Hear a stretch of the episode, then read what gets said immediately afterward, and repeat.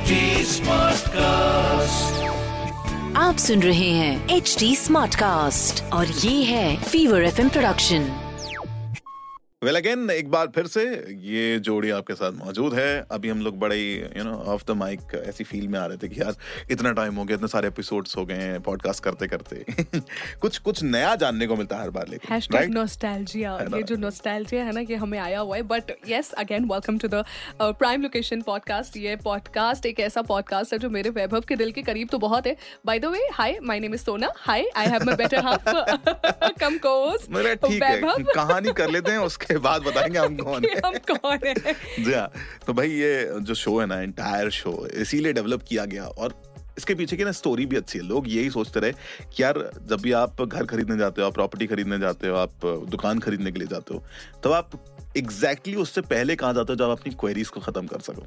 तो ये पॉडकास्ट बनाया इसीलिए गया शो पूरा डिज़ाइन इसीलिए किया गया कि आपकी जो क्वेरीज हैं वो खत्म हो सके। और वैभव कितनी बार ऐसा होता है ना ये क्वेरीज जो होती है घर से रिलेटेड जो मुद्दा होता है ना उसके बारे में बड़े अपने रिश्तेदारों से पूछते हैं। बड़े अनचाहे जो रिश्तेदार होते हैं उनसे पूछ बैठते हैं और फिर बाद में रियलाइज़ करते हैं कि अरे इनसे क्यों पूछा था हमने? यार। पास तो जाने नहीं था। मतलब आप सोचो ना अपनी ज़िंदगी के आप मोस्ट ऑफ़ द डिसीज़न कैसे लेते हो? कभी मामा जी से पूछकर मौसा जी से पूछकर फूफा जी से पूछकर राइट लेकिन जब बात आती है ना रियल एस्टेट की तो आपको अपने रिलेटिव फ्रेंड्स कॉलीग्स बॉसेस इन सबको रखना चाहिए साइड में। एक्चुअली आपको जाना चाहिए जहाँ पर रिस्क बिल्कुल भी ना हो। That is with the show prime location क्योंकि आपकी लाइफ में रियल एस्टेट से जुड़ा कोई भी रिस्क नहीं होना चाहिए। Because it's a big no why because prime location is a show जो आपको बताता है कि घर तो अहमियत रखता ही रखता है लेकिन उससे जुड़ो जो इमोशन है उससे जुड़ो जो इतना बड़ा फाइनेंशियल स्ट्रक्चर है वो भी बहुत अहमियत रखता ट्रू है तो इसी के साथ हम ऑफिशियली शुरू करना चाहेंगे इस पॉडकास्ट को हमारी इन बातों के साथ।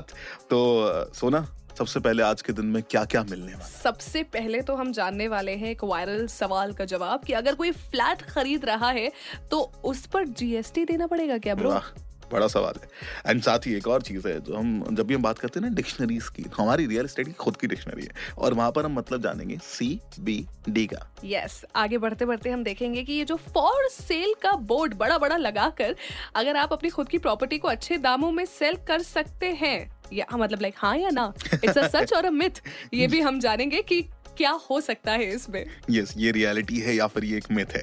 एंड साथ ही हम जाएँगे आगे और जानेंगे कि एग्रीकल्चरल लैंड में जो फ्रॉड्स होते हैं उनसे कैसे बचें? होता है ना मल्टीपल लोगों को बेच देते Oh, हैं yes. इन सबसे हम कैसे बच सकते हैं? तो आज का podcast is very important right तो सबसे पहले हम शुरुआत करेंगे वैभव वायरल सवाल के साथ। यू नो जैसे कई लोग uh, ऐसा सोचते हैं कि फ्लैट लेंगे तो क्या होगा क्या नहीं होगा but there is a very important and trending सवाल ऑन द शो टुडे कि अगर आप फ्लैट खरीदते हैं। तो उस पर जीएसटी भी आपको देना पड़ेगा या फिर नहीं देना पड़ेगा? वाह। यू नो वायरल सवाल का जवाब देने के लिए real estate expert yes Mayank Agarwal आज हमारे साथ जुड़ रहे हैं। एंड uh, सबसे अच्छी चीज़ मयंक की ये है कि जितने भी सवाल होते हैं ना उनके आंसर्स यूँ क्लियर करते हैं यूँ क्लियर होते। हैं और ये जीएसटी वाला जो सवाल है भाई साहब बहुत सारे लोगों का कॉमन होगा कि हम ये छोटे छोटे प्रोडक्ट्स के ऊपर देते हैं। तो क्या ये फ्लैट के ऊपर भी देते होंगे? और अगर वहाँ देते होंगे तो परसेंटेज कितना बड़ा आता होगा? तो ये सारी क्लैरिटीज लेने के लिए. सो जीएसटी यस अगर आप अंडर कंस्ट्रक्शन प्रॉपर्टी खरीदने जा रहे हैं तभी आपको जीएसटी पे करना होगा। अगर आप ready to move in property है विथ ऑक्यूपेंसी सर्टिफिकेट वो बहुत ज़रूरी है, तब आपको जीएसटी पे नहीं करना पड़ेगा। Ready with OC no GST but अगर आप अंडर कंस्ट्रक्शन प्रॉपर्टी है या रेडी प्रॉपर्टी है विदाउट ओसी बिल्डर की, तब यस आपको जीएसटी पे करना पड़ेगा। नॉर्मल हाउसिंग जो होती है, उसमें जीएसटी फाइव परसेंट हो गया है अब, और of the agreement value of the flat and affordable housing में जीएसटी है one percent now affordable housing is anything which is categorised below 45 lakhs and in metro cities 40 below 45 lakhs and below 60 square meters of your house size. In non-metro cities in india it is below 45 lakhs and below 90 square meter is consider affordable housing तो अगर आप ऐसे bracket में घर खरीद रहे हैं, तब जीएसटी वन परसेंट होगा विदाउट इनपुट टैक्स क्रेडिट और अगर आप नॉर्मल हाउसिंग खरीद रहे हैं तो फाइव परसेंट जीएसटी होगा विदाउट इनपुट टैक्स क्रेडिट और हाँ अगर आप कमर्शियल ऑफ़िस खरीद रहे हैं अंडर कंस्ट्रक्शन तब जीएसटी होगा बारह percent with input tax credit यार, कहते हैं कि the expert in anything was once a beginner right. लेकिन लेकिन इनको सुन के कभी फील नहीं आया मैं इज़ लाइक कि सुनो मैं इतने साफ़ सुथरे आंसर आपको देता हूँ ना कि हर एक बिगिनर एक्सपर्ट बन सकता है। यू नो ये अभी जैसे वैभव ने बोला है ना कि expert in anything was once a beginner I have my office desk जिस पे ये पोस्टर लगा हुआ है। मैच और कहते हैं भाई कि नॉलेज भी बांटने से बढ़ती है तो आप इस नॉलेज को दूसरों तक पहुंचाइए और सभी अपनी अपनी नॉलेज बढ़ाइए। हाँ और ये शेयर कीजिए। यार ये पॉडकास्ट आपको लगता है कि ये जानना लोगों को ज़रूरी है तो इसको शेयर कर दो अभी से। लेकिन अभी फ़िलहाल। एक चीज़ जानना और ज़रूरी है। और वो है Sona do you know anything about C B D I wish I would have known but ये रियल एस्टेट की डिक्शनरी फिर किस काम की होती? है so we have a real estate की डिक्शनरी जिसे हम जानेंगे what exactly is CBD so अगर आप सीबीडी को अगर जानने की कोशिश करेंगे तो आपको पता चलेगा कि it's central business district rightly right मतलब ऐसा कमर्शियल एरिया जो सिटी के अंदर में लोकेटेड हो और जहाँ सिटी मेजर कमर्शियल एक्टिविटीज़ होती हो। एंड बेसिकली जब आप बात करोगे ना सेंट्रल बिज़नेस डिस्ट्रिक्ट की यानी कि सीबीडी की तो यहाँ पर आपको मोस्टली देखने को मिलेंगे बड़े बड़े कॉर्पोरेट हाउसेस या फिर आप देखोगे कि यहाँ पर बहुत बड़े बड़े रिटेल आउटलेट्स होंगे राइट फाइनेंशियल इंस्टीट्यूशन होंगे। इन शॉर्ट मैं बात कर रहा हूँ शहर की वो जगह की जहाँ पर सबसे ज़्यादा एक्टिविटीज़ होती हुई नज़र आती है फिर सबसे मेजर मार्केट आपको नज़र आता है। एग्जैक्टली exactly, और सेंट्रल बिज़नेस डिस्ट्रिक्ट की ना एक बहुत ही खास बात होती है। यहाँ पर प्रॉपर्टी की प्राइस शहर के दूसरे एरियाज़ के कंपैरिजन में अक्सर ज़्यादा होती है। या ये कहा जाए कि सिटी की सबसे expensive zone central business district ही होता है। भाई साहब क्या ही गए तो मतलब ये होता है सीबीडी तो अगर आपको लग रहा है कि आपके शहर में सबसे मेन और पॉश एरिया ये है तो दैट इज़ सीबीडी यानी कि central business district actually and moreover Vaibhav when we move uh, towards our show तो एक ना पता है मैंने अपने नेबरहुड में ही देखा था बड़ा बड़ा फॉर सेल का बोर्ड वो अपना घर बेचना चाहते मतलब वो अपना घर बेचना चाहता और ऐसे कई लोगों के घरों के सामने ना हम अक्सर ऐसे लगा हुआ बोर्ड देख लेते हैं फॉर सेल का। पर क्या फॉर सेल का बोर्ड लगाकर खुद ही अपनी प्रॉपर्टी को सेल करना is it a good idea अच्छा एक्चुअली इसके पीछे ना लॉजिक है। सी अगर आप you know as a layman जैसे कि आम आदमी जिसको नहीं पता कि आखिरकार किस तरह से रियल एस्टेट चलता है तो उनको क्या लगता है कि अगर हम खुद से अपना फ्लैट बेचेंगे या फिर अपना खुद से अपनी प्रॉपर्टी बेचेंगे यानी घर बेचेंगे तो हम ज़्यादा मुनाफा पा सकते हैं। मतलब हम जो ब्रोकर और या फिर जो प्रॉपर्टी डीलर्स होते हैं ना उनका कट बचा सकते हैं। तो यानी कि हमें फ़ायदा हो सकता है। But but but but it's a big myth ऐसा नहीं होता है। यस yes, ये एक्चुअली बहुत ही कॉमन बिलीफ है कि अपनी प्रॉपर्टी को खुद से सेल करना रियल एस्टेट एजेंट की फ़ीस बचाकर हम अल्टीमेटली पैसा बचा सकते हैं राइट पर एक्चुअली दैट्स अ मिथ देखो क्या होता है ना कि जो प्रोफेशनल रियल एस्टेट एजेंट्स होते हैं they are professional for a particular reason right क्योंकि उन्हें मार्केट का पूरा नॉलेज होता है। उन्हें पता होता है कि प्रॉपर्टी के रेट्स किस वक्त कितने हैं और वो आपको आपकी प्रॉपर्टी का सही दाम दिलवाने में आपकी हेल्प कर सकते हैं। Right right. अक्सर देखा यह गया है कि लोग खुद ही अपनी प्रॉपर्टी बेचने के चक्कर में घाटे का सौदा कर बैठते हैं hmm. क्योंकि उन्हें सही मार्केट रेट का नॉलेज नहीं होता है। लोग प्रोफेशनल एजेंट्स की थोड़ी सी फ़ीस बचाने के चक्कर में एक बड़ा नुकसान खुद के ऊपर ले बैठते हैं। और ये लॉस हो सकता है, आपको बहुत बड़ा भी ना लगे। पर अगर आप इन पैसों को इन्वेस्ट करते हैं और इन पैसों पर आपको कंपाउंड इंटरेस्ट मिले तो वो अमाउंट कितना हो जाता है, ये सोचिए। यस इसीलिए कहते हैं भाई साहब कि जब भी कुछ ऐसे काम या फिर ऐसे कोई कदम उठाने के लिए आप जाएँ तो अपनी प्रॉपर्टी को किसी प्रोफेशनल्स के थ्रू ही सेल करवाएँ, जिससे आपको वो पैसा मिल सके।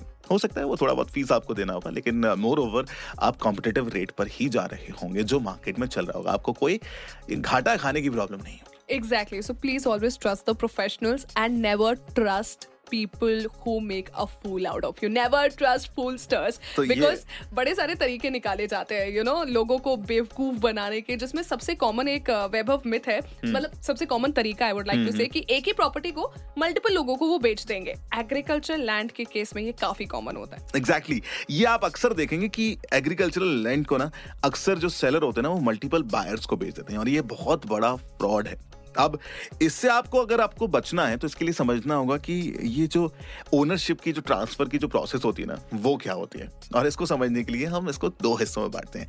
पहले हम जानते हैं कि आखिरकार जो नॉर्मल टाइप की प्रॉपर्टीज़ होती हैं, या फिर मैं कहूँ, जो बिल्डअप प्रॉपर्टीज़ होती हैं, उनकी ये ओनरशिप की ट्रांसफ़र प्रोसेस क्या होती है? सी इस केस में क्या होता है ना कि यहाँ पर सबसे पहले आप प्राइस को नेगोशिएट करते हो। कोई भी जब आपको प्रॉपर्टी मिल जाती है उसके बाद राइट फिर जब एक बार वो प्राइस फाइनल हो जाती है कि आपको चलो इस प्राइस पर आपको प्रॉपर्टी खरीदनी है या फिर उनको प्रॉपर्टी बेचनी है तो उसके बाद आप साइन करते हो ATS Right. Yes agreement to sell और ये आप हमारे पुराने पॉडकास्ट में देख सकते हो कि एटीएस का मतलब क्या होता है। राइट और जब एक बार ये एटीएस रेडी हो जाता है जिसमें आप बेचने और खरीदने की टर्म्स एंड कंडीशंस लिखी जाती हैं उसके बाद तैयार होती है सेल डीड जो फाइनल ओनरशिप ट्रांसफ़र डॉक्यूमेंट होता है। सो so, इस केस में सेल डीड ही मेन ओनरशिप डॉक्यूमेंट होता है। इसके बाद एक और प्रोसेस होती है जिसे म्यूटेशन कहते हैं। म्यूटेशन में आपके म्यूनिसिपल कॉर्पोरेशन में आपकी प्रॉपर्टी रजिस्टर की जाती है ताकि आपसे प्रॉपर्टी टैक्सेस लिए जाएँ।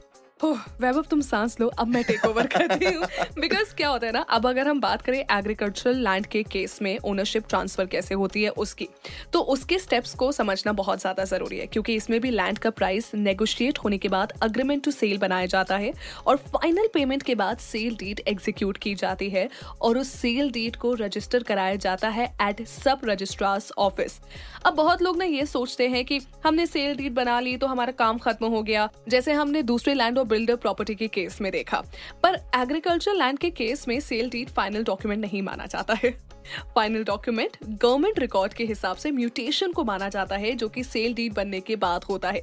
तो जब आप एग्रीकल्चरल लैंड का म्यूटेशन करा लेते हैं तो प्रॉपर्टी गवर्नमेंट रिकॉर्ड्स में दर्ज हो जाती है। म्यूटेशन आपका फाइनल ओनरशिप ट्रांसफ़र डॉक्यूमेंट होता है एग्रीकल्चरल लैंड के केस में। So please mind that very specifically मैं सजेस्ट करूँगी रिवाइंड करके भी सुनिएगा थोड़ा और। वाह अब अगर आपने एग्रीकल्चरल लैंड का म्यूटेशन नहीं कराया तो गवर्नमेंट रिकॉर्ड के हिसाब से जो प्रीवियस ओनर है वही उस लैंड का ओनर माना जाएगा। इस बात का फ़ायदा ही फ्रॉड्स उठाते हैं राइट तो भाई साहब जब भी आप ये कोई एग्रीकल्चरल लैंड लें तो इस बात का ख्याल ज़रूर रखें। जब भी एग्रीकल्चरल लैंड बाय करें उसका म्यूटेशन ज़रूर कराइए ताकि गवर्नमेंट रिकॉर्ड्स में उस लैंड के ओनर के सामने आपका नाम हो। सो so, फूल बनने से बचें अपनी मेहनत का पैसा किसी को ऐसे ही ना दे। बिल्कुल भी नहीं और इसी के साथ हमारे शो का दी एंड यहाँ पर होता है। मतलब आज इस हफ़्ते के शो का का दी एंड यहाँ पर होता है।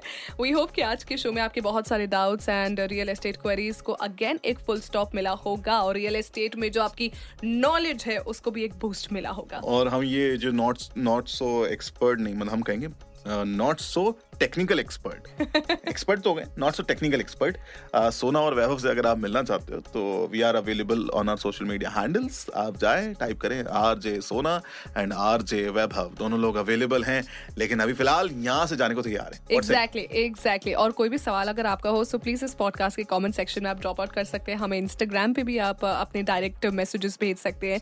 We would really try to answer all the questions and याद रखो नॉलेज बांटने से बढ़ती है। Knowledge is par. यस अभी के लिए बस इतना ही। बाकी ऐसे ही कुछ बाकी सोशल मीडिया पर आप अपने सवाल हमसे पूछ सकते हैं बस टाइप करना होगा आपको at the rate H T Smartcast for Facebook Instagram and Twitter और ऐसे ही पॉडकास्ट सुनने के लिए आप लॉग इन कर सकते हैं W W W dot H T Smartcast dot com आप सुन रहे हैं एच टी स्मार्ट कास्ट और ये था Fever F M production H smart Smartcast.